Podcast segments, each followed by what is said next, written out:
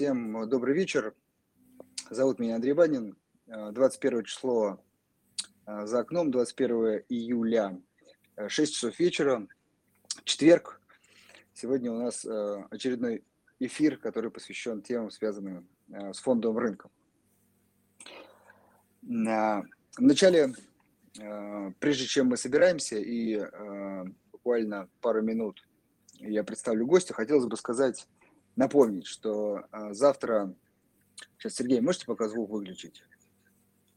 Да-да-да, конечно. Да, а, напомню, что завтра а, состоится заседание Центрального банка. Мы ну, с таким небольшим все-таки размахом ожидаем снижения на 0,5, 0,75, может быть, наверное, все-таки назовем это оптимистичный сценарий, даже 1%, потому что все-таки рынок скорее хочет э, снижения ставок. Э, это хорошо для экономики, для рынка, но плохо э, для инфляции. Тут тоже очень важно понимать, если кто задается вопросом, а почему тогда, если для всех все хорошо, ставку не понижать быстрее. Плохо для инфляции. Опять же, не раз мы тут на эфирах вспоминали турецкий, турецкий сценарий, турецкую ситуацию, где по, други, по другому пути пошли власти. И, ну, собственно, последствия это видим. В общем, с этим тоже надо быть осторожным. Поэтому э, думаем, что все-таки в этот раз э, снижение будет меньше, чем на процент, а может быть даже скорее на полпроцента. Но посмотрим. Все-таки рубль э, пока остается э, крепким, пока остается в зоне э, тех уровней, которые а, по заявлениям не очень устраивают наши финансовые власти, поэтому есть э, возможность для снижения ставки. Плюс инфляция замедляется, и уже цифры рисуются те, которые были а, как ориентиром на конец года. А, соответственно, и это тоже может э, позволить Центральному банку быть более э, скажите, активным в снижении ставок. Вот, собственно, то, что нас ожидает э, до конца недели, плюс рынки пока э, скорее в такой негативной фазе тестируют э, такие достаточно сказать, долгие минимумы, минимумы за, за долгий период, уже даже там ковидные уровни по многим бумагам, по индексу в том числе. Это все, конечно, не внушает оптимизма частным инвесторам, но, как не раз я говорил, все-таки э, такие возможности тоже э, просто так не бывают. Такие низкие цены э, всегда должны быть как-то обоснованы с каким-то негативным фоном. А вот насколько этот негативный фон лишь только фон, либо это действительно, например, текущие участники рынка, которые продают бумаги, правы, мы, к сожалению, да, сможем узнать только спустя какое-то время. А, и вот, собственно, сегодня э, мы хотели бы, знаете, так, более предметно обсудить одну из компаний, которая входит очень важно в список а, компаний, которые мы считаем привлекательными на текущий момент. Безусловно, напоминаю наша, наш месседж всегда, что частный инвестор, кто нас слушает в записи, кто слушает онлайн, всегда должен сам погрузиться в компанию, сам Э, выписать, наверное, плюсы, инвестиционные плюсы, минусы компании и уже э, принимать решения. Ну, а чтобы полегче было разобраться в компаниях, в ситуации, в экономике, в макроэкономике, мы проводим эфиры, напомню, каждый вторник четверг. Поэтому, если вам эти темы интересны, присоединяйтесь, подписывайтесь на наш э, канал. Мы стали чуть больше, наверное, добавлять таких микрообзоров э, различных э, отчетностей, ситуации на рынке. Надеюсь, это тоже вам полезно. Ну и, собственно, эфиры, как и всегда, остаются два раза в неделю. Итак, э, сегодня у нас на повестке Норникель, и обсуждать эту компанию мы будем вместе с Сергеем Петровым, частным инвестором и экспертом в автомобильной отрасли. Сергей, добрый вечер. Добрый вечер, Андрей. Добрый вечер, уважаемые слушатели. Очень рад, что пригласили меня к себе. Давно являюсь э, слушателем ваших эфиров. Отлично. Ну вот видите, как здорово. То есть и мы чем-то полезны, и теперь вы, э, я думаю, тоже сейчас уверен, будете полезны нам. Это всегда такой, знаете, э, положительный обмен мнениями, обмен знаниями, потому что тем много, сфер много, каждый, скажем так, где-то глубже знает, где-то не столь глубоко. Это позволяет обмениваться знаниями и делать более взвешенные решения.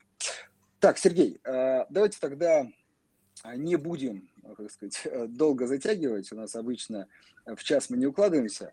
Единственное скажу, дорогие слушатели, обязательно пишите вопросы, задавайте. Мы по сложившейся традиции, даже если в час не уложимся, я думаю, Сергей будет не против, останемся. Э, на, постараемся на все вопросы ответить, но будем стараться уложиться в час. Итак, Сергей, если можно, прежде чем перейдем к Нурникелю, все-таки это важный момент. Расскажите, пожалуйста, немножко о своем инвестиционном опыте, инвестиционном подходе, а, ну, то есть практик вы или, может быть, теоретик, а, как вообще смотрите на текущую, может быть, рыночную ситуацию? Так, кратенько, давайте начнем с этого. Да, давайте познакомимся. Как бы моя аудитория меня знает, э, ваша, возможно, первый раз слышит, видит. А, я представитель малого бизнеса, да, очень долго занимался продуктовым ритейлом, то есть именно как собственник, и а, энергоэффективными проектами, электроэнергетикой там в меньшей степени. И с переездом в Москву, да, сейчас работаю в автобизнесе. То есть с переездом в город а, из двух бизнесов было у меня и у моей супруги. А, здесь своя специфика, здесь свой рынок, здесь свои, то есть расходы, аренды, локации, точки захода – мы решили оставить один бизнес а, в семье, который открыли здесь, в Москве. Но а я выбрал ту сферу, в которой хотелось давно поработать, и это именно автобизнес. И являюсь сейчас наемным сотрудником, да, работаю в автобизнесе. И могу поделиться, то есть с точки зрения там инвестиций в Норникель, потому что она компания у меня есть в watch то есть владею я хоть напрямую, но опосредованно и могу более широко дать информацию изнутри отрасли, что, как и чего, потому что постоянно идут диалоги с представительствами компаний, с заводами, с поставщиками и более глубокий взгляд изнутри. Хотелось бы вот им поделиться. На рынок я пришел в 2014 году а, с крымскими событиями – до этого у меня 12-13 год это было погружение, чтение. Раньше было очень мало информации найти. А, Все собиралось по крупицам. Пришел я через э, депозиты и обезличенные металлические счета. Первая моя стратегия накопления была это портфель 50 на 50 из а, часть денежных средств хранилась на депозите, а вторая часть средств сохранилась на безличном металлическом счете в серебре. Им в серебре, потому что в те года была недооценка серебра относительно золота. И я поддерживал 50 на 50 э, до какого-либо падения. И на каждом падении на 10% э, цены серебра перекладывал одну пятую часть э, депозита в серебро. Когда серебро отрастало, я его не продавал, я начинал снова выравнивать, копить э, часть на депозите. И на этой волатильности а, скапливал определенный капитал. Но это вот все было до рынка. В принципе, придя на рынок, то есть познакомившись больше с компаниями, да, а, я примерно применил а, те же взгляды и опыт, плюс у меня был там свой небольшой бизнес, да, благодаря которому я понимал, что такое выручка, что такое прибыль, что такое долги, что такое рентабельность, что такое возврат от вложенных средств. И это как бы мне дало хорошую базу в понимании. Стратегия у меня простая, долгосрочная, акцентирована на российский рынок. Мало того, что я частный инвестор, я еще и делюсь своими мыслями открыто. До этого я все свои мысли, какие-то наработки и все записывал в бумажные носители – за пять лет я их исписал очень много. И с 2019 года веду открытое сообщество семейной инвестиции а, ВКонтакте и с января этого года в Телеграме. Там выложены все скрины моих сделок, покупок, продаж, то есть все открыто. То есть не на словах, что я купил тут-то, продал там-то, а все со скринами, с подтверждениями. Семейные инвестиции объясню почему. Потому что в моей семье 4 портфеля. А, 4 а публичных, пятый семейный, вот который старый. Есть и есть долгосрочный портфель, который я веду открытый показываю, как я набираю позиции, как я наращиваю, как я ориентируюсь на компании, как я иду там, к примеру, против толпы, покупая на паниках. Есть там портфель сына, который копит э, себе к 18-летию на автомобиль, да, из всех там поступающих денег он откладывает либо половину, либо две трети.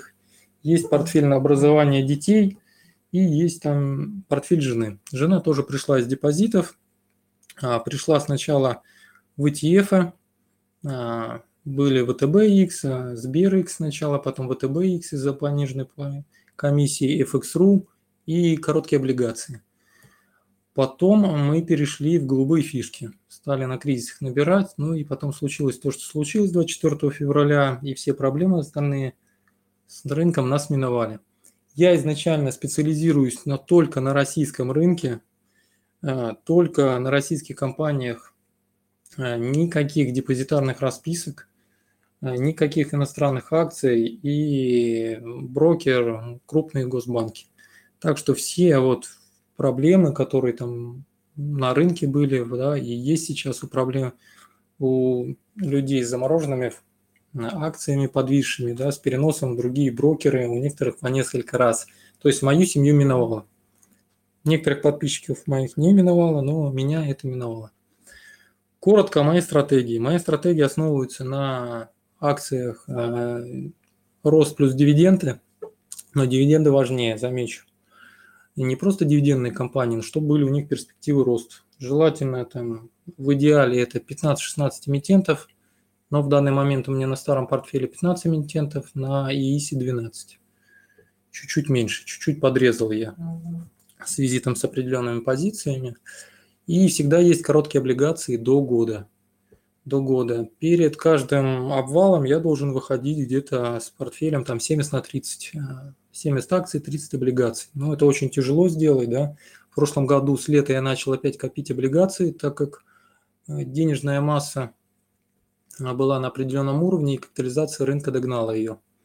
Такие моменты как бы по истории оглядываясь назад, 17 18 год, 20 даже 14 15 там не дошла, но очень сильно приблизилась. А, драйвера рецессии, то есть там обвалов каких-то, походов нашего рынка вниз бывали разные. И Крым, и Скрипали, и сбитый истребитель, и Дерипаска, и ковид, и Украина, но все время в эти моменты капитализация широкого рынка была либо равна, либо очень близка денежной массе М2 в нашей стране, либо выше, как было в октябре этого года. В принципе, это для меня такая вот как бы маркер, а, дорогой рынок, либо дешевый. И, в принципе, при любом обвале я начинаю лесенкой потихоньку обменивать облигации на дивидендные акции. В принципе, к дну каждого рынка я остаюсь на 100% в акциях. Сейчас у меня по всем портфелям 100% в акциях. И, в принципе, сейчас там систематически с каждого до внесения я просто докупаю. Буду это делать примерно сейчас на скидку где-то там до уровня а, по индексу до возврата, да, там 3 800 примерно. Денежную массу сейчас а, наш э, центральный банк придерживает, пока она особо не растет – примерно где-то на этих значениях, то есть можно уже останавливаться. При достижении этих цифр буду задумываться о том, чтобы часть подрезать, зафиксировать прибыль и там, переложить часть в облигации на всякий случай. И покупки акций в этот момент тоже прекращаю. Буду закупать облигации до следующего какого-либо обвала. На, по какой причине он будет неизвестно, но он всегда возможен.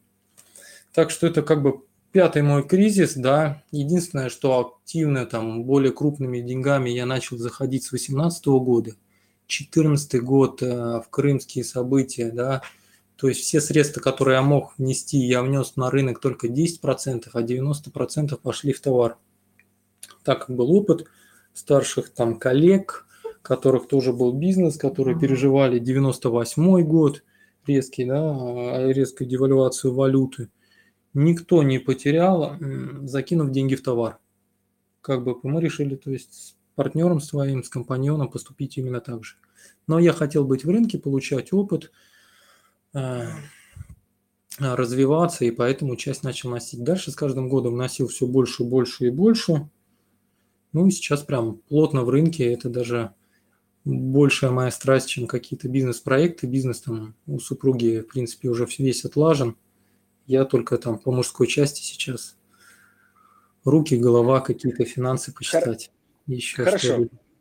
Да, Сергей, э, ну, опять же, хочется отметить, вот э, человек, который, во-первых, с большим опытом и действительно практик, есть четкая стратегия. Это всегда вот очень важно, так сказать, отделяет начинающего инвестора от э, там, инвестора, который уже определился, ну или, по крайней мере, э, с большей степени свою стратегию вы, выполнил, ну, или пришел. Хорошо, давайте перейдем к Норникелю. Э, давайте первый вопрос важный. Норникель есть ли в вашем портфеле?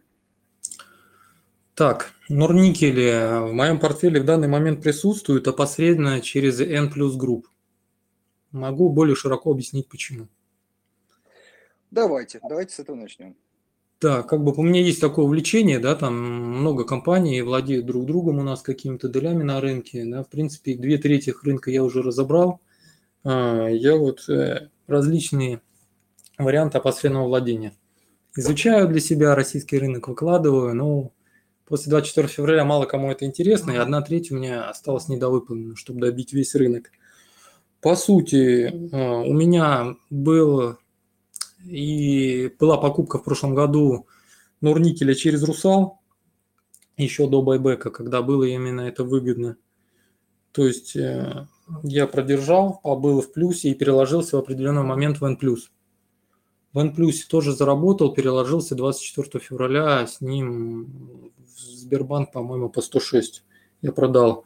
Там был откат, но бумаги глубоких эшелонов падали не так сильно, как э, голубые фишки.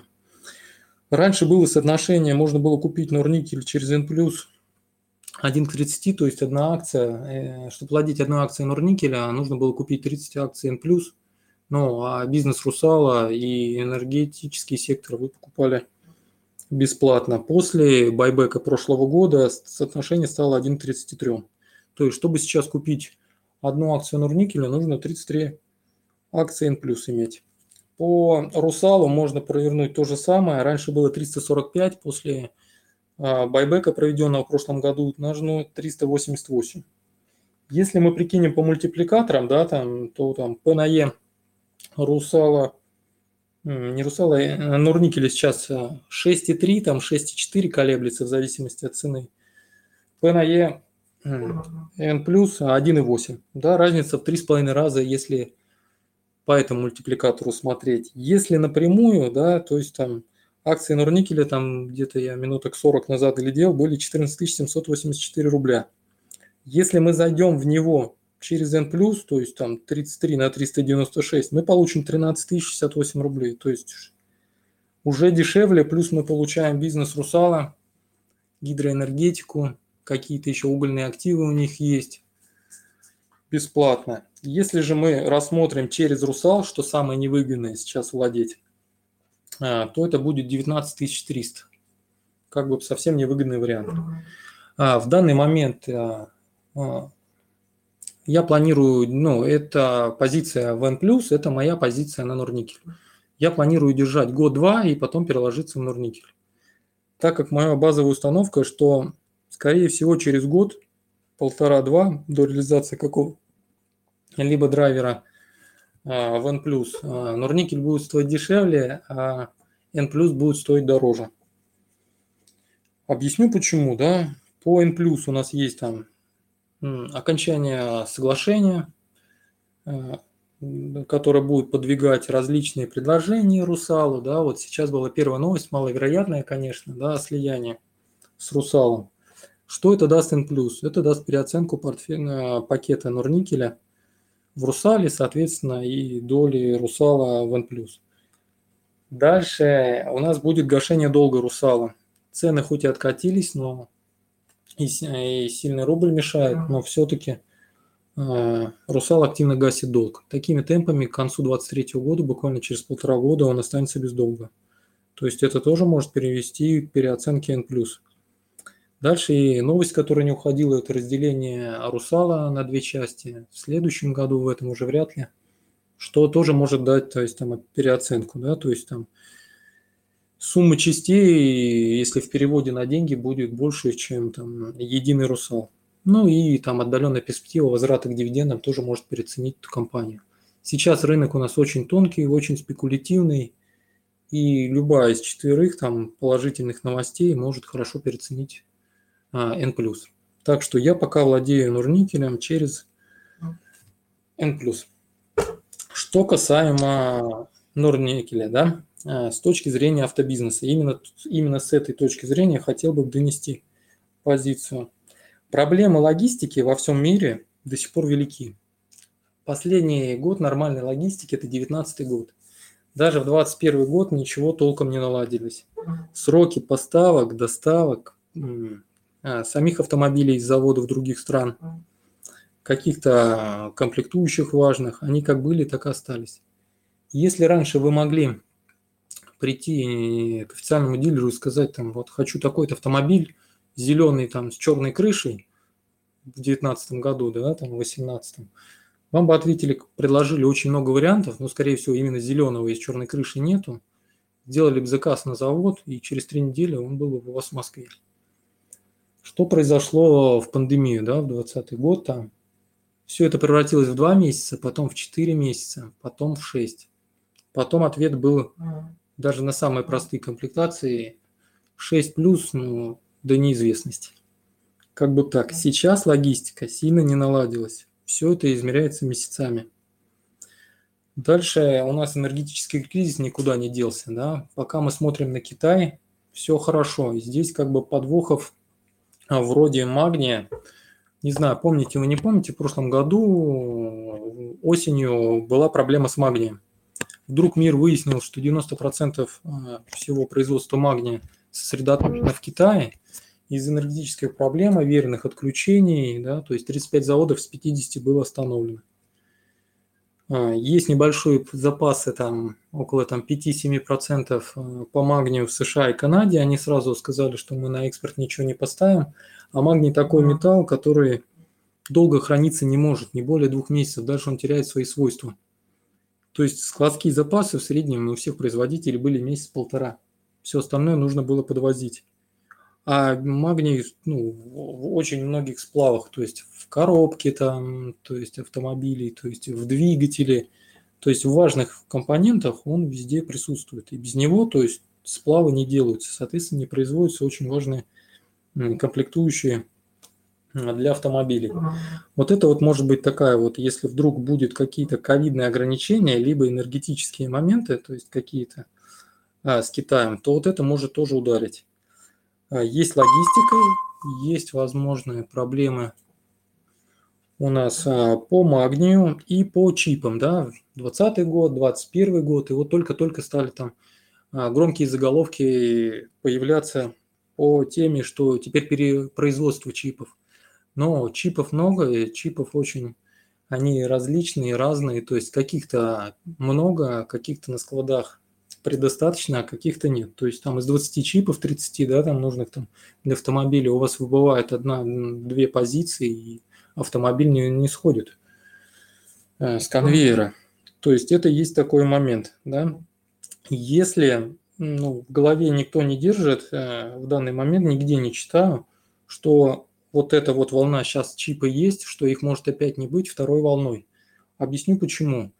В данный момент в мире дефицит неона потому что происходит событие после 24 февраля. На экспортное предложение, на, на весь рынок 50% это поставки Украины. Их просто сейчас нет. Мир лишился 50% там газа неона, да?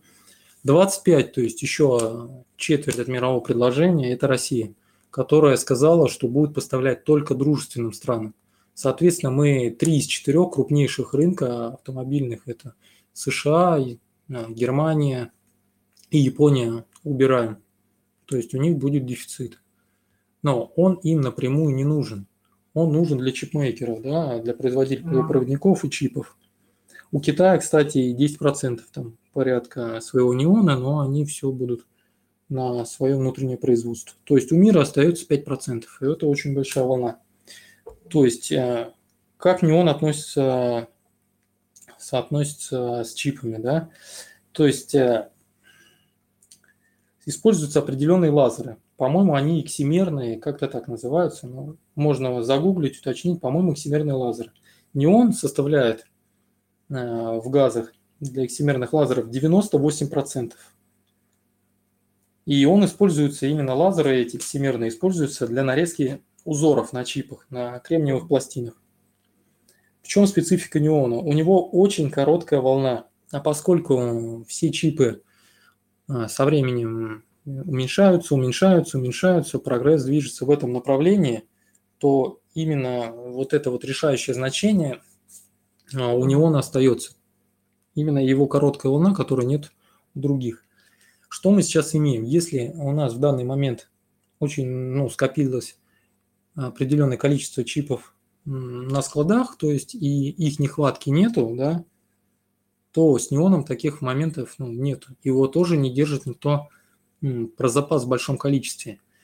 А, до там, пандемии, до 2020 года весь автопром, ну, за исключением, возможно, российской «Лады», в мире использовал практику точно в срок. У всех была оптимизация, резались косты, резались расходы. Точно в срок сломалось в 2020 году.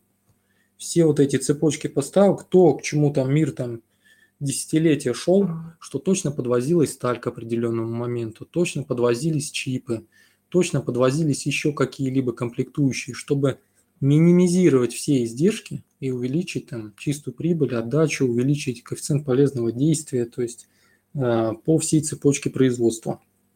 Это все рухнуло. То есть в данный момент уже несколько месяцев э, испытывается нехватка неона. Соответственно, свои запасы неона чипмейкеры все это время израсходуют, сейчас начнется дефицит у них по неону и будет страдать снова производство чипов. То есть, возможно, с большой вероятностью вторая волна нехватки чипов. Как бы так. А, дальше, что мы имеем а, по продажам автомобилей? Если продажи падают, а они падают сейчас во всем мире, абсолютно во всем, по большинству категорий, а, Соответственно, заводам не нужно столько производить. Плюс очень многим заводам на дорогой энергии это и невыгодно делать. Сейчас даже завод Volkswagen, один из заводов Volkswagen в Германии запустился, а, подключился а, к угольной электростанции. И не дешевые угольные электростанции, насколько я помню, а, писалось. Так что падение в Китае, да, в котором есть свои чипмейкеры, которые очень сильно шагнули за последние три года, есть э, свой неон, падение, по-моему, по производству в районе 10-12%. Свежее падение по Италии и Франции что-то в районе 14-15%, по Германии 18% в продажах по новым автомобилям. То есть идет конкретное падение. Еще впереди, да, то есть у нас зима, удар по кошельку э, идет у всех. Все придерживают. Те, кто менял автомобили каждые два года, могут сделать это. А, Еще годик поездить три. Кто, кто три ездил, станет ездить пять. Кто ездил пять, станет ездить семь-восемь. Я это наблюдаю в России с 2018 года. Также и падение продаж в Европе отображают то же самое. А, это такие вещи, которые можно придержать. Дальше хочу сказать о закредитованности. Население очень сильно закредитовано очень сильно. Если раньше, я помню, а, наличный трейдин, то есть в России, было 50 на 50, потом на моих глазах это стало 60 на 40, 70 на 30, 80 на 20 это было конец 2019 года, начало 20 до пандемии. В пандемию это было, в принципе, переход с 80 на 20, 90 на 10. Сейчас примерно 9 из 10 это кредит, только одна наличка. А закредитованность населения в странах Европы, Запада, то есть США, тоже очень высокая. Одно дело наращивать кредитные задолженности свои при там около нулевых ставках, и другое дело, когда там 2, 3, 4, 5 процентов. Но как мы знаем, то есть инфляция заставляет центральные банки Запада поднимать ставки. То есть становится все невыгоднее с каждым днем это брать. То есть падение продаж будет однозначно продолжаться. Это вот только начало на Западе. В России у нас очень сильно катастрофическое падение продаж, и оно обусловлено не только тем, что компании приостанавливают действия в нашей стране, это еще обусловлено именно нехваткой комплектующих. Им не хватает автомобилей а, тем же самым японцам, немцам, корейцам на своих исторических и приоритетных рынках. Мы для них не исторический, мы для них не приоритетный рынок. И поэтому тоже а, идет ограничение поставок как по автомобилям, так и по комплектующим. Соответственно, здесь я тоже вижу, да, то есть там э, падение. Дальше. Хотелось бы пробежаться по основным металлам и связкой, да, то есть там э, с автомобильной промышленностью. По нурникелю, да. Никель у нас используется, да, как основной элемент. Э, низкосортный никель идет в стройку у нас, да, это нержавеющая сталь стройка буксует как в нашей стране, так и в Китае уже второй год мы наблюдаем, как власти борются, заставляют, что-то делают, но стройка не перезапускается. Даже были новости такие, а, что там а, представители правительства да, в определенных, то есть а, провинциях у них заставляли людей покупать недвижимость тех людей, которые не хотели покупать как бы такая вот динамика не очень интересная, да, то есть а высокосортный никель у нас используется в электромобилях, да, но нет чипов, нет электромобилей. Тут прямая завязка, да, то есть на предыдущую нехватку, на логистику и на проблемы с неоном в данный момент, плюс э, спрос.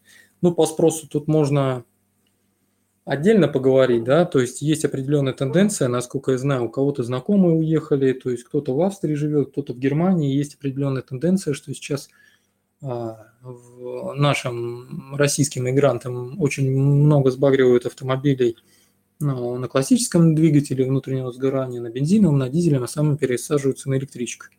Но это тоже так себе перспектива, потому что количество поломок в электричке значительно больше, чем в любом классическом автомобиле с двигателем внутреннего сгорания. Когда везде у инвесторов, на всех финансовых пабликах, то есть обсуждаются перспективы, никто об этом не говорит. Есть определенные, да, то есть э, э, исследования, которые показывают, как часто покупатели новых автомобилей а, обращаются в связи там, с поломками, то есть с гарантийными случаями. В первый год, э, в первые три года, какой лучший автомобиль а, на рынке БУ там, от 3 до 5 лет. Везде худшими из них, то есть там по многим позициям среди исторически классических автомобилей является Land Rover, чтобы вы понимали. И он на втором месте. Объясню почему, да, то есть Rover лидирует, там, у них очень ну, плохая электрика, плохо переносят зимы и очень-очень много других моментов. Они обычно на втором месте. Они от третьего, четвертого, пятого места, там очень близко, примерно в два раза. Два раза опережают по количеству поломок там в первый год. На первом же месте с отрывом от Land Rover еще в три раза стоит Tesla. И это исследование в США. То есть самое большое количество поломок э, и обращений, то есть в первый год, э, это новые автомобили, электромобили, особенно самые распиаренная Тесла. Потому что чем больше электрики в автомобиле, чем больше, то есть гаджетов, электрики, каких-то препонов, тем больше вы будете с этой электрикой иметь проблем. Сергей, вот как бы... вы тут да, интересную тему затронули. Э, хоть далеко сейчас пока от никеля, от норникеля ушли, но все-таки интересно. А, то есть проблемы с электрикой. Ну, я, именно с электрикой. Просто кажется, что там всегда ее подают как компания, где меньше запчастей, да, то есть э, вот в чем, в чем проблема. И, и тут еще такой важный момент, знаете как, ну, может быть, там поломки не столь значительные. То есть, ну, например, там, приехал, не знаю, там, отошел контакт или еще что-то.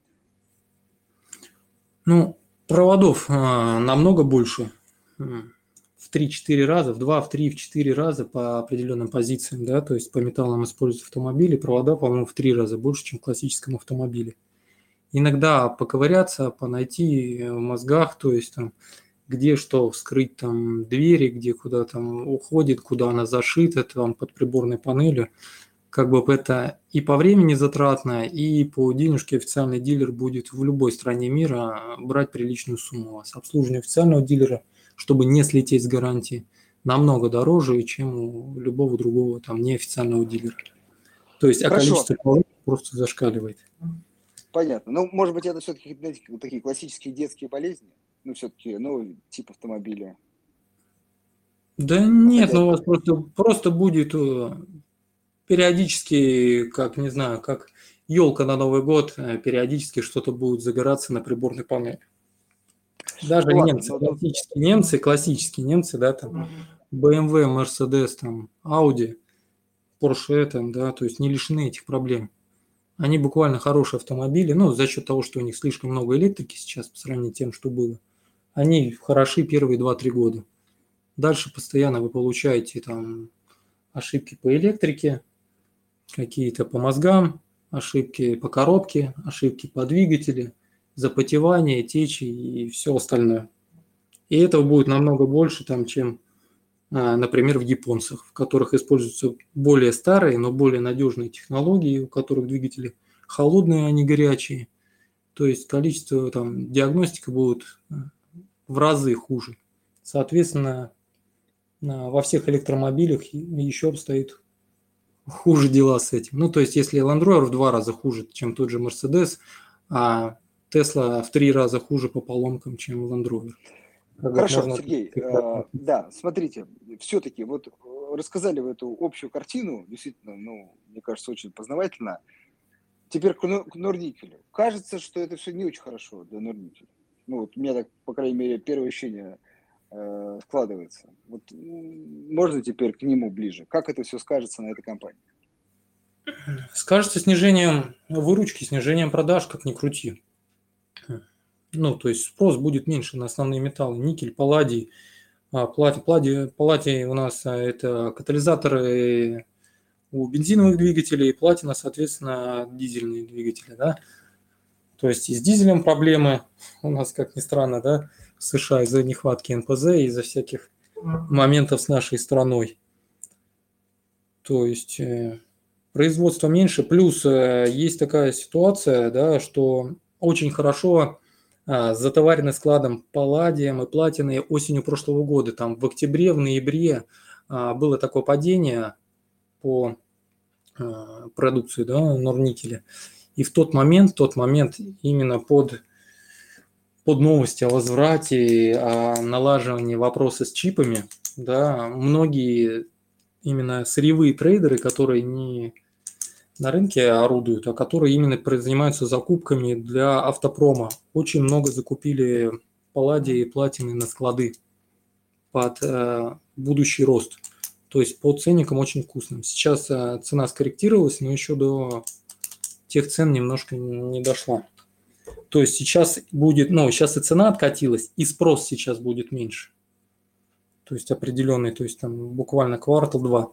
Плюс я слежу да, за выпусками, то есть есть отчеты по металлам от Норникеля раз в полгода, да, и у него-то рука на пульсе, он общается со всеми, а, то есть представителями и трейдерами под автопром. То есть и они каждый раз переносят на полгода восстановление автомобильного рынка. Они дают э, отчеты, да, там свой по металлам, и всегда в конце у них есть касаемо автомобильной отрасли. А если у них э, на начало этого года было а, возобновление, они ставили а, вторая половина 22 года, да, то есть то, что сейчас настало. А месяц-полтора был у них отчет, по-моему, по металлам свежим. Они ставят уже середина, нет, не середина, начало 23 года на полгода перенесли. В 21 году тоже они, я летом читал, отчет не помню, когда он вышел, у них было начало 22 года, то есть они планомерно-планомерно сдвигают по полгода. Мой прогноз, что где-то вторая половина 23 я вот на год смещаю. Где-то все это должно восстанавливаться, начать восстанавливаться и начать расти.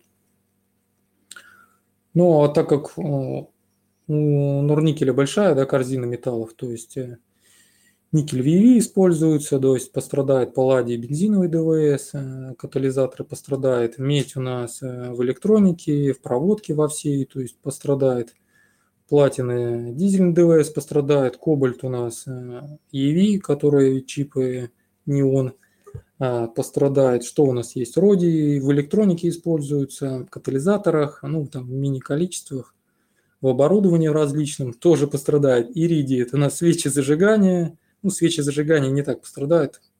По дорогам мира очень ездит много автомобилей, да, и им тоже нужно менять свечи. Электроника в металлургии используется, различных сплавов, которые используются в автомобилях. Что у нас есть еще у Норникеля? Рутений, немножко в катализаторах, металлургия, также электроника. Ну вот Серебро как проводник в аккумуляторах используется немножко, в электронике опять же, золото в электронике, селен металлургия, в нержавейку в сплавы, в медь, и как бы... А, и телур, по-моему, да, но там все это такая маленькая группа, сталь, нержавейка, медь. То есть все вот эти моменты, они, то есть если с точки зрения автобизнеса брать, продажи по всей вот этой линейке продукции будут падать. Плюс а, мы видим откат от цен, да, по ценам, так как впереди а у нас там дух рецессии, призрак рецессии, как бы его не называть. То есть Хорошо. снижение в ближайший а. год да, Сергей, будет. Смотрите, э, год-полтора, понятно, все очень аргументировано. У меня есть пару вопросов э, таких. Э, да, давайте. Я хочу их чуть попозже задать. Все-таки хочется вот эту мысль закончить. Ну, а тогда кажется, что сейчас не нужно покупать норнитель. Ну, как бы вы описали все, что скорее будет плохо для этой компании – там, ближайший год-полтора. А, Смотрите. Может быть, вы смотрите на более длительный период или почему тогда покупаете? А, я смотрю в любом случае на более длительные сроки, да. Мне важна позиция, большая позиция в портфеле Норникеле где-то в 2025 году, чтобы прошел вот этот момент, да, там с рецессией, с Западом, то есть там с газовыми моментами, с энергетикой, энергетический кризис, и закончились как затраты Норникель. Это та позиция, которую я смотрю там 10 лет плюс. А, набрать я ее хочу в ближайшие 2-3 года крупно. Идеальная точка для начала набора – это лето следующего года после, ну там на дивгэпе, после дивидендов. Когда будут маленькие дивиденды, будет э, расстроено частный инвестор, будет негатив какой-то вокруг компании, на дивгэпе можно начинать набирать. Я везде открыто пишу об этом и давно, полгода. Но N уже настолько низко упал, ну куда уже, ну сколько? P на E1, ну вот, я буду с удовольствием набирать. Поэтому пока у меня нет Нурникеля, но у меня есть N+. Как экспозиция на цветные металлы. Хорошо, смотрите, тут очень важно. Ваша мысль следующая, да, что сейчас год-полтора будет все-таки скорее негативный фон для этой компании скорее всего, акции будут снижаться, но вы будете использовать эту возможность для покупки на более длительную перспективу, на там, соответственно, 5-10 лет. Правильно я понял? Совершенно верно. У меня все стратегии такие медвежьи, все они на падениях, все они на днах цикла. Единственное, что дно тяжело поднять, поймать, да, я просто лесенкой, частями покупаю, покупаю, покупаю на снижении. Я такой ловец антихайпа, когда компания там, ну, какой-то негатив, когда она никому не нужна, никто там, о сильно не говорит, то есть она никого не прещает там высокими дивидендами и потихонечку-потихонечку набирать. Ну, примерно как с Алросой, с Фосагро, то есть Алроса в 2020 году до этого там 17-18 год она была там в зоне негатива. Сейчас она в зоне негатива. То есть Фусагра, то есть там, ну, любители набирали из года в год, да, то есть, а когда все а, крупные проекты закончились э, к 2020 году, когда рынок развернулся на сырье, тогда сразу все ее полюбили. Я любитель, ну, за год, за полтора, за два тихонечко набирать крупную позицию, потому что, ну, я не живу еще с капитала, да, то есть я открыто говорю, то есть когда спрашивают размер капитала, я стараюсь не говорить. Ну, а про покупки все мои покупки видны. Я простой человек, да, то есть э, покупки моей семьи там от 5 до 50 рублей, тысяч рублей в месяц систематически. А, такой долгосрочный подход на покупку. Иногда были там, да, там 100-200 тысяч в месяц покупки, но это исключение. В основном это 5-50 тысяч, но стабильно, раз, два, три, четыре в месяц. Это растянуто из года в год. То есть Хорошо. я показываю, как формировать капитал. Да, э, Сергей, э, чуть ускоримся, еще хотел да. вопрос отвечать, хотя пока вопросов я смотрю немного, дорогие участники. Ну, все очень подробно Сергей объясняет, поэтому если вопросов нет, то нет. Могу покороче, но вы меня останавливаете. Не-не-не, не-не, пока время есть. Смотрите, Сергей, две темы, которые хочется еще разобрать, по крайней мере. Первое. Подтверждаете ли вы ну, такую классическую статистику, она от источника к источнику расходится, но все-таки звучит следующим образом, что а, при производстве электромобилей а, требуется существенно там, в разы больше никеля и меди. Ну, где-то по оценкам там в 3-4 раза а, больше вот этих металлов. Ну, конечно, подтверждаю. Сам не взвешивал, сам не разбирал в дверях, но проводку Теслы видел, старенькой Теслы. Ее значительно больше, чем, к примеру, там в Volkswagen Passat вот то, что видел своими глазами. А все, что везде читал и смотрел, ну, люди же не просто так не из головы берут. Во всех исследованиях везде указано, что значительно больше. Хорошо. Смотрите, почему это важно? Потому что вы а, правильно, справедливо обозначили, что снижение продаж в общем а, там, машин будет, ну, там, 5 где-то, ну пусть 10, 15, даже ладно, 20 процентов возьмем в каких-то странах. Вот. А, но при этом налицо явный бум продаж электромобилей. То есть электромобили, например, в 2022 году явно продадут существенно больше, чем, а, ну, чем до этого продавали. И вот смотрите, не кажется ли вам, что может быть такая ситуация, что электромобили а, могут компенсировать э, общую продажу. То есть общем мы меньше продадим, но так как мы электромобили продадим больше, а там в 3-4 раза нужно больше э, меди и палладия, то может быть, например, в 2022 году автомобильная отрасль в целом потребит, ну, по крайней мере, не меньше. То есть э, продаж будет меньше, например, пусть даже на 10-20%, но именно никеля и палладия за счет электромобилей будет потреблено столько же, а может быть и больше. Как вот на такую мысль смотрите? Ну, я бы хотел сказать, что э, да, да, рынок электромобилей развивается очень сильно, да, он растет, но самое главное, что общая цифра в сравнении с э, автомобилями там, с двигателями внутреннего сгорания, которые используют, она до сих пор очень незначительна. Это настолько ма- маленький рынок, а если взять рынок БУ, то, то есть там это настолько ну, то есть практически несуществующий рынок. То есть мне кажется, вряд ли компенсируется рынок э, ДВС, да, там классического, он, ну, на порядок, не, не в разы, а прям на порядке больше, и вряд ли это компенсируется. Плюс Хорошо, я нету цифр. Отношусь к... Ну, на, надо поднимать статьи, недавно ничего, год назад, по-моему, я где-то расчеты делал сообществе, сейчас вот чуть-чуть не откопал я их.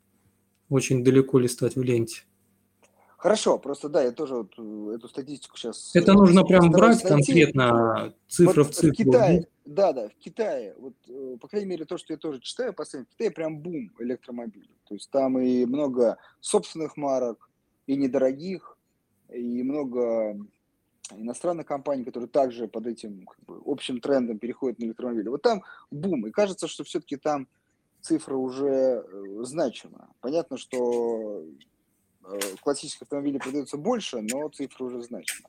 Ну, в общем, давайте так. Э, кажется, что не компенсирует, по крайней мере, с той... Ну, мое мнение, да. Понятно. Хорошо.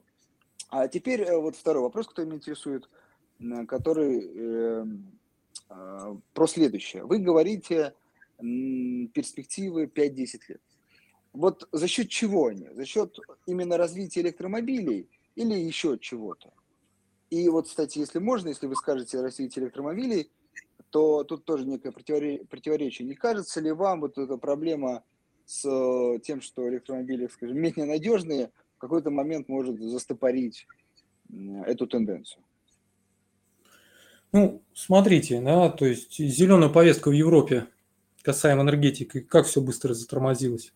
Также может быстро затормозиться и повестка с электромобилями. Потому что электромобили, на самом деле, это настолько мелкий рынок. Это вот э, немножко Япония, немножко э, Европа и немножко отдельные штаты США, плюс Китай, который поддерживается э, государством. Но у Китая, могу сразу сказать, очень плохой металл. Если вы покупаете очень хороший электромобиль, надо бы узнать, какой металл. Китайцы даже, к примеру, на нашей российской земле больше трех лет не ходят. А если у вас весь кузов покрывается э, рыжиками, ржавчина, коррозия лезет э, изо всех щелей, то, скорее всего, вам очень скоро придется менять его. Автомобиль еще очень сильно теряет в цене в первый год, а электромобили теряют больше, чем даже премиальный класс. То есть огромная потеря в деньгах. Не знаю, как на это будут реагировать покупатели, да, то есть, но это не очень играет в пользу э, для покупки данных автомобилей. Плюс э, до сих пор даже в Европе именно заправочная сеть, то есть, да, э, электрических заправок, она очень ужасно развита. Люди жалуются, то есть там, если у меня знакомые едут там в Германию, берут BMW, на прокат какой-нибудь, да, то есть там раньше могли заскочить в Швейцарию, могли э, там, проехаться до Италии, обратно вернуться, то есть там все это занимает очень мало времени. А если возьмете электромобиль, ваша там поездка там, не знаю, из Франции в Италию или Испанию там займет в три раза больше времени. Вам придется ехать по картам, которые с отображением заправок везде стоять в очереди, их до сих пор не хватает. Плюс э, должен случиться прорыв, да, который все ждут, то есть именно по двигателям, по дальности хода. Пока его нету, все это очень так в зачаточном состоянии из-за эффекта расстояний. Эффект расстояний, то есть должно увеличиться расстояние и должно очень сильно разрастись сеть заправок. Пока этого нет. Во всем, ну, это только касается развитых стран. Во всех развивающих это близко никому не нужно должно быть средство передвижения, которое не ломается, не делает, не компенсирует мозги. Ты знаешь, что в любой момент сел, доехал и везде и всюду мог заправиться на большое расстояние. Ну и вопрос цены для развивающихся стран играет огромную роль. Соответственно, там Ближний Восток, э, вся Азия, то есть там Восточная Европа, Африка – это те континенты и страны, которым электромобили очень и очень и очень долго еще не нужны будут вообще. Ну, это мое такое зрение, это, возможно, оно там предвзятое, но это взгляд из отрасли. Плюс, покупая электромобиль, вы теряете очень много денег сразу в моменте. Очень много. Если вы покупаете любой автомобиль классический, да, там с ДВС, вы теряете там, ну, там примерно 15% стоимости сразу в первый год на электромобиле вы потеряете 35-40. Плюс а, автомобиль с двигателем внутренним сгоранием может ездить 10, 20, 30 лет, в зависимости, как вы его используете. Через 10 лет но ваша электричка не будет стоить ничего, а замена ее батареи будет там, стоить раза в два в развивающейся стране а выше, чем стоимость самого автомобиля. Ее легче выкинуть, чем поменять, ну, сам весь автомобиль целиком. По-моему, было вот э, сколько? 23 тысячи евро, по-моему, было на Теслу поменять батарею. Так что как бы, ну, со всех сторон это очень невыгодная покупка. Вы в моменте экономите на топливе, да, вот, к примеру, что там бензин, дизель в Европе дорогой, вы ездите, но обслуживание дороже, потеря стоимости дороже, то есть на вторичном рынке, то есть потеря больше намного. В пересчете на деньги в 10 лет а, ну, пока цифры по 2020 году бились в пользу ДВС классического. Как-то так. Так, ну, соответственно, опять же возникает вопрос. Но ну, кажется, что вы рисуете не очень перспективную картину для электромобилей. Для электромобилей, да. Но для всей корзины металлов, то есть я гляжу немножко по-другому, да, я гляжу на сырье. Да, корзина металлов будет востребована. Да, весь мир занят печатанием денег. Сейчас там, там притормозилось, но потом снова станки запечатаются. Пока печатаются деньги, у нас с нами всегда будет присутствовать инфляция. А, денег становится, вот прям денежная масса на всей планете из года в год становится все больше, больше, больше и больше, а ресурсов на этой планете становится все меньше, меньше, меньше и меньше. И вопрос в том, чем, ну, чем больше ты владеешь активом. Вопрос ну, то есть когда он переоценится инфляция может накапливаться и потом там скачками переоцениваться, может равномерно переоцениваться. Моя ставка, я покупаю просто сырьевую базу Норникеля, уникальную сырьевую базу Норникеля, да, через его бизнес. потому что напрямую это сырье я купить не могу. И моя позиция такая, что сейчас вот эти все там моменты, да, пятилетка 20-25, как я называю, сложностей, мире все равно когда-либо закончится, в каком бы ни были состоянии там экономики перезапустятся, печатные станки ускорятся, мир выдохнет, начнет развиваться и снова в ресурсах начнется накапливаться инфляция. И вопрос времени, когда она переоценится. А в Норникеле просто жду снижения, жду удачной точки входа. Ну, я бывает годами жду некоторые компании. Год, два, три, потом только вхожу и набираю, пока они кому-то не нужны. Как бы так. Хорошо. А, мысль тоже понятна. Так, а, ну, слушайте, дорогие, вопросов нету. Давайте я тогда воспользуюсь случаем. Все-таки хочется немножко тему с электромобилями развить. А, вот вы говорите, что ну, как бы на, на там, ну, понятные минусы там, электромобилей и так далее, на протяжении, на сроке, да, там, 10 лет, пока такая чистая математика в пользу ДВС. Да, должно случиться два фактора. Это вот ну, батареи, да. какие-то угу. прорывные, и очень сильно должна нараститься сеть. Ну, Европа давно да, за электромобили топит, но до сих пор у них она не развита. Соответственно, там в США, кроме там Калифорнии, тоже нигде толком ничего не развито. Что уже говорить об остальном мире. Ну, Япония, соответственно, просто очень маленькая, очень большая плотность. И там какие-то есть нюансы, я насколько читал. Так что, то есть, ну, я не к тому, что, да, электромобили будут, придут, а они разовьются. Просто сроки, которые заявляли все компании, то есть там, вот то, что говорят, будет через 5 лет, я смело, ну, то есть там прогнозирую, что это будет через 10, то, что там для себя закладываю. Не... Вот то, что говорят, что будет через 10, я закладываю там 15-20.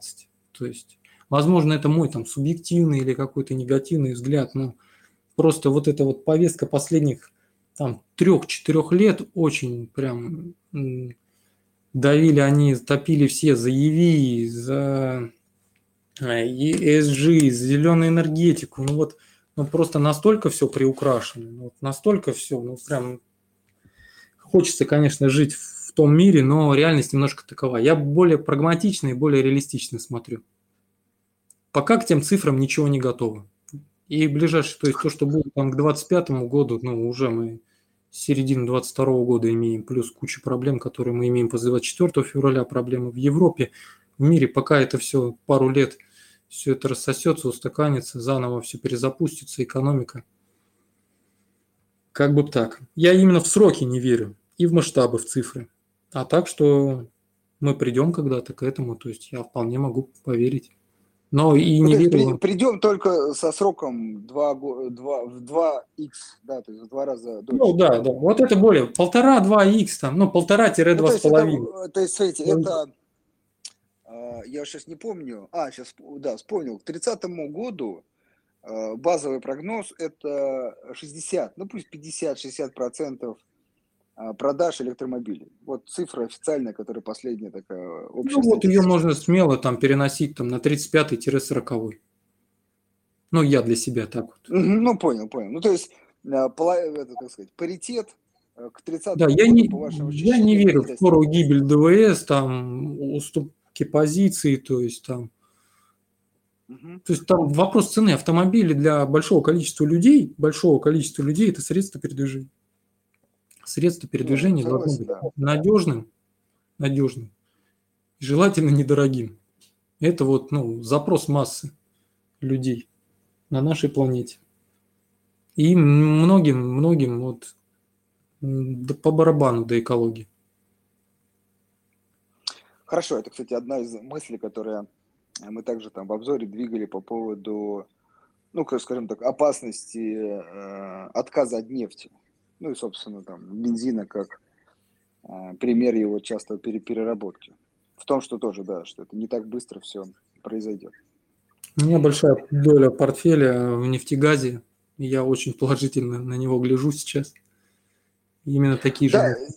Сергей, смотрите, нет вопросов особо. А, ну, я имею в виду, тут есть про еврооблигации, но это, наверное, коллеги, давайте на другой эфир, который будет посвящен. Если можно, в конце, ну, в принципе, мы в час уложились, но все-таки, может быть, какие-то еще компании, э, на которые вы считаете, стоит обратить внимание. Давайте уж там, может быть, без конкретики прям там покупать, не покупать, но вот исходя из вашей логики, исходя из вашего опыта, подхода, на что можно обратить внимание. Так, ну, в данный момент я недавно закупался опять э, нефтегазом, кроме «Газпрома», да, а, когда они припали. Немножечко чуть позже буду снова ими закупаться. Это а, Татнефтьпрев, Газпромнефть, а, Роснефть и Новотек. В данный момент, последний месяц, я покупаю N+, НМТП, Солидар.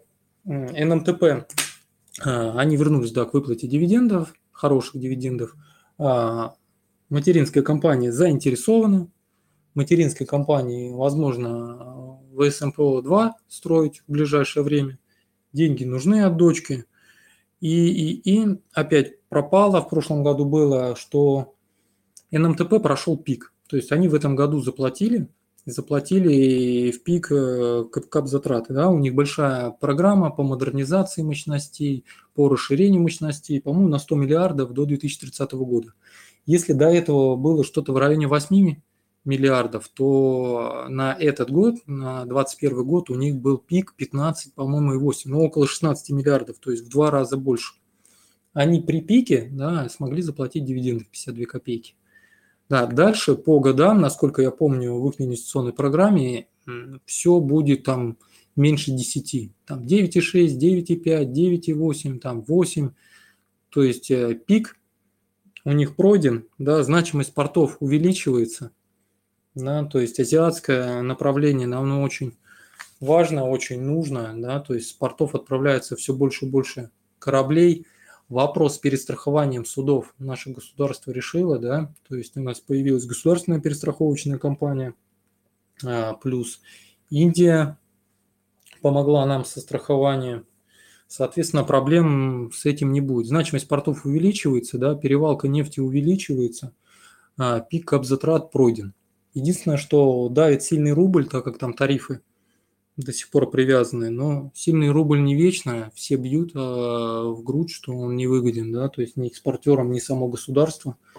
Периодически мы видим какие-то интервенции, да, либо словесные, либо там действенные. Я думаю, вопрос времени, когда какому-то другому значению да, наша валюта переоценится оптимальному, то есть ослаблять ее будут. Соответственно, ослабят ее, повысится еще и прибыли НМТП, соответственно, ну, где-то копеек там 75-80 она может платить в следующем году. А на антигравитации ставок, да, то есть там, ставку ЦБ понижает, будет более интересной доходности в следующем году. Может хорошо переоценить компанию. N+, я говорил, да, покупаю через... Ну, это моя покупка Норникеля, ну, просто за очень дешево. И как экспозицию на, цветные металлы с возможностью переоценки. Я держу по Селегдару там, да, на нас там санкции, одно, другое, о, некрасивое слово употребил, скажу, ограничения на наши поставки золота, да, принять, по-моему, должны в этот четверг уже, ну, а так уже словесно все обговорили, то есть официально только не приняли. Но из двух э, компаний золотодобытчиков, из Полюс и Селегдар, мне как бизнес нравится больше Селегдар. Покупаю я его под э, мировую стафляцию. Потому что все, что я читал в книгах, то, что сейчас происходит на Западе, мне очень сильно напоминает 70-е годы прошлого столетия. Походу на Западе забыли уроки, кидаются пакетами в нас, забывая, что рынок по многим позициям дефицитный. И не понимают, что на дефицитном рынке это не работает. Это работает только на профицитном рынке.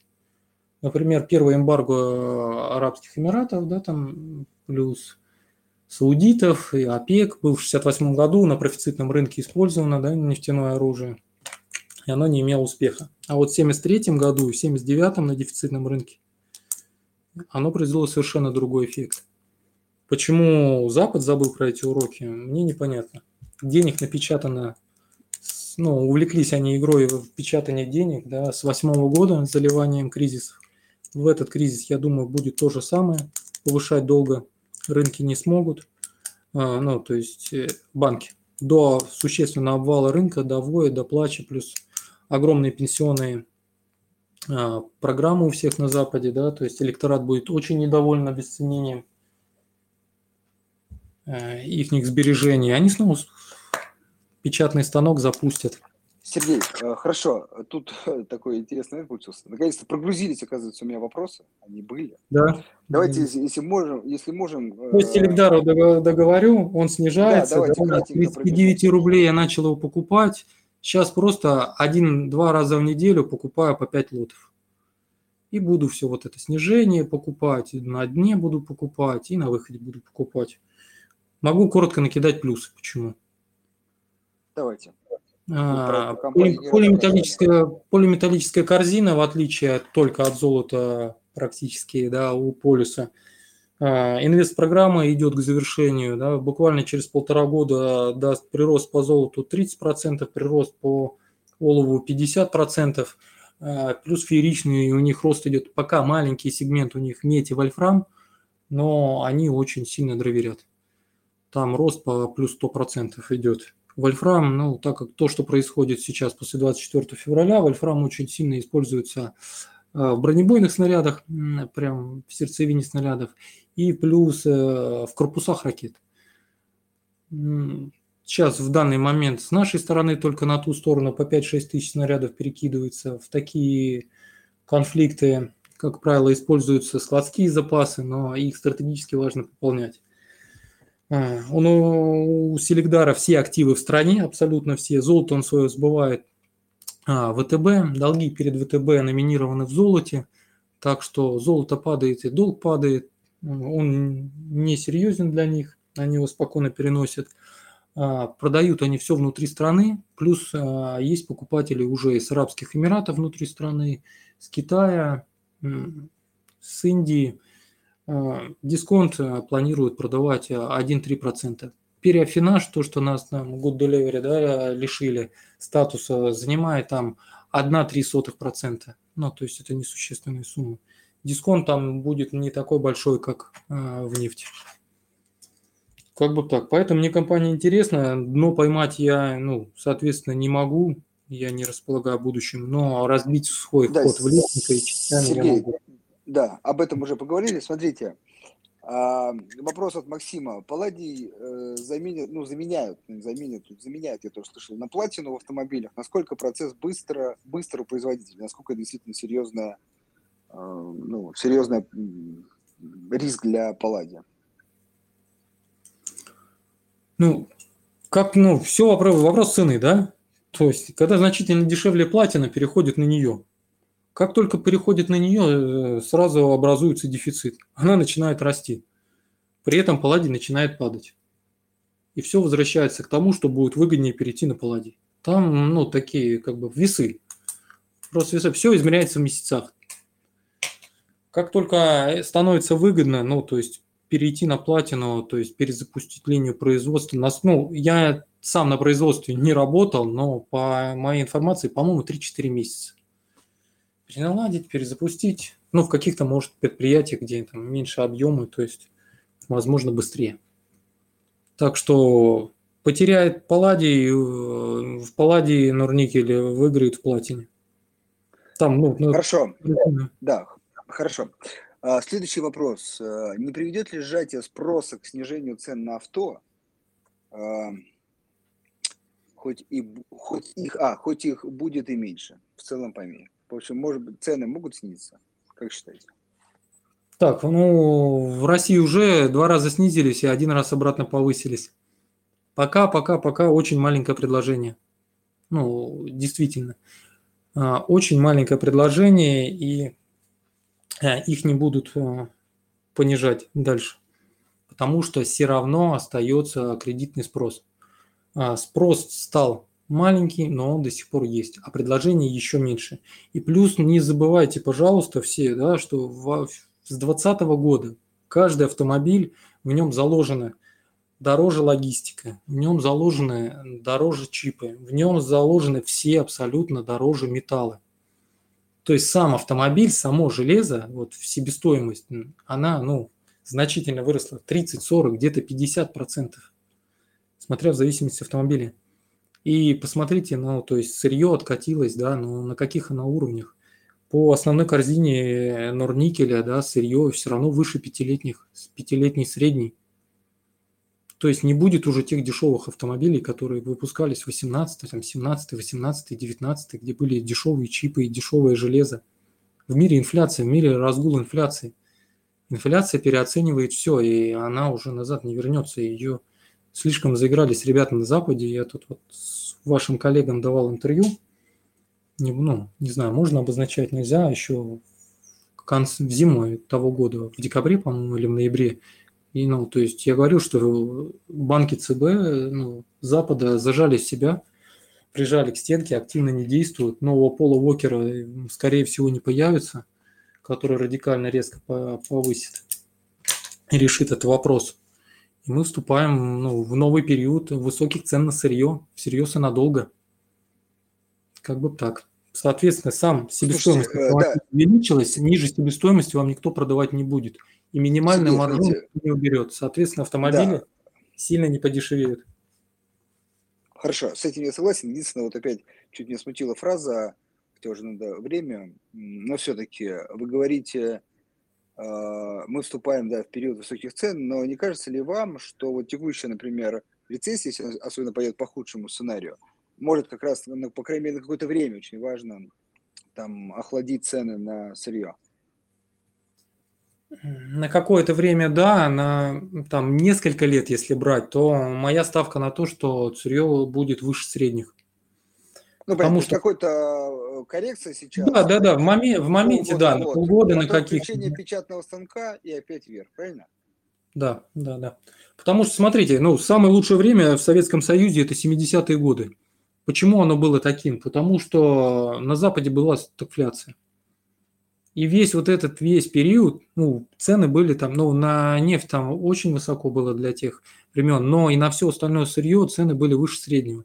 Наша экспортная экономика, да, даже Советского Союза жила очень-очень-очень хорошо. Экспортно ориентированная. Сейчас Хорошо. вот по всем пунктам идет повторение этого. Поэтому большое количество нефтегаза, но все равно немножко N плюс у меня в портфеле есть и буду наращивать. Отлично. А, Сергей, наверное, последний все-таки вопрос, э, такой, наверное, уже риторический, не раз вам его задавали, но все-таки хочется им закончить. А, корейские автомобили против немецких. Кому дать предпочтение? Mm-hmm. Лучше вы спросили японские или немецкие. Можем перефразировать. Давайте японские, корейские, немецкие. Вот давайте да, трио. Что лучше? Лучше однозначно, конечно, японский. Вообще, вот поверьте мне, э, я работал в одной компании, да, где каждый автомобиль, заходящий, трейдинг, выкуп, э, комиссия, идет через диагностику. Через меня в месяц примерно там проходило, то есть там 100 диагностик. Да, то есть там то, что мои автомобили, то, что у коллег я там вижу, на глаза попадает. Ну, соответственно, за год там, ну, минус там, отпуск, ну, к примеру, там тысячу автомобилей, тысячу, тысячу диагностик диагностики кардинально отличаются. Если ко мне приезжает там японец со 150 тысячами пробега, там, не знаю, какой-нибудь крузак 200, там максимум запотевание турбины, помпа 150 к 200, там запотевание или течь турбины. Если э, к вам попадает чистокровный, чистокровный а, немец какой-нибудь, не знаю, Audi Q3, Q5 немецкой сборки, да, всего лишь 3 года автомобилю, пробегает в два раза меньше, 70 тысяч берем – у вас будет там 15-17 пунктов диагностики. Запотевание, течи, ошибки по коробке, ошибки по двигателю и т.д. и т.п. Поэтому я раньше был фанатом немцев, пока не устроился в Toyota Lexus поработать. Ну и, соответственно, большое количество японцев диагностик через мои руки не прошло. Корейцы хороши, корейцы подтянулись, корейцы лучшие э, в эконом-сегменте, но есть определенные болячки у определенных моделей который мне очень нравится. Самом масс-сегменте Solaris Rio это лучшие автомобили по соотношению цена-качество. Кроссоверы у них плохие. Кроссоверы, не знаю, будет реклама, наверное, плохая им. А, слабые привода, двигателя под наш российский бензин не заточенные с большим количеством ошибок. а, из-за серности бензина, задиры, можно попасть на ремонт двигателя. С глушителями проблемы, катализаторы очень быстро разрушаются, и керамическая крошка, попадая в двигатель обратной тягой, затягиваясь, попадает между цилиндром и блоком, делает э, зазубренные, масло стекает, соответственно, нога. Хорошо. Да, Сергей, двигатель может Да, немного времени. Последний на вопрос от меня. А про китайцев что скажете? То есть насколько они подтягиваются все-таки, пусть вот, может быть, там, не, не к немецким, японским пока, ну, например, корейским автомобилям? Смотрите, по китайцам сейчас будет скачок, да, примерно в ближайшие пять лет будет скачок такой же, как у, как у корейцев там с 2.10 по 2.15. Они подтягиваются очень сильно, им очень долго США и Запад не давали выход – вот давайте закончим этим как раз э, про кризис 2.8. Сейчас у нас там кризис определенный. Китайцам долго не давал Запад выход на технологии, у них все отставало. А, первые технологии свои они получили в кризис 2008 года. Они сначала хотели купить э, обанкротившийся Saab, но там General Motors владела долей, они проголосовали против, продали голландской компании, выпускающей спорткары, ну, там мало ее кто знает, она уже канула в лето. Они с ней в течение года ничего не смогли сделать. И, и, и была вторая попытка продать китайцам, но там тоже какое-то вето по оставшимся акциям, было право голоса, наложил а, General Motors. Только ради того, чтобы китайцам не достались технологии. Но китайцы в 2008 году умудрились а, компания Geely купить Volvo. Они договорились с определенным меморандумом. Сделка закрыта в 2009 году. Был подписан меморандум о передаче технологий. На тот момент Джили получила только старые технологии Volvo.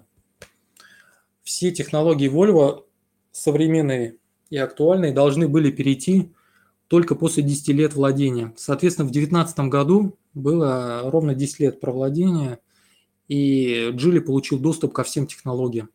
Плюс они купили проблемный Lotus а, британский. Lotus им нужен для управляемости, Volvo для всей надежности и технологичности, плюс совместное предприятие по выпуску премиальных автомобилей, кроссоверов на китайском рынке совместно с Volvo у них сделано. Плюс они в Гетеборге, по-моему, институт совместный, производственный автомобильный, именно китайский, на территории Швеции находится. В общем, линейка Джили – Джили, которая идет с 2020-2021 года,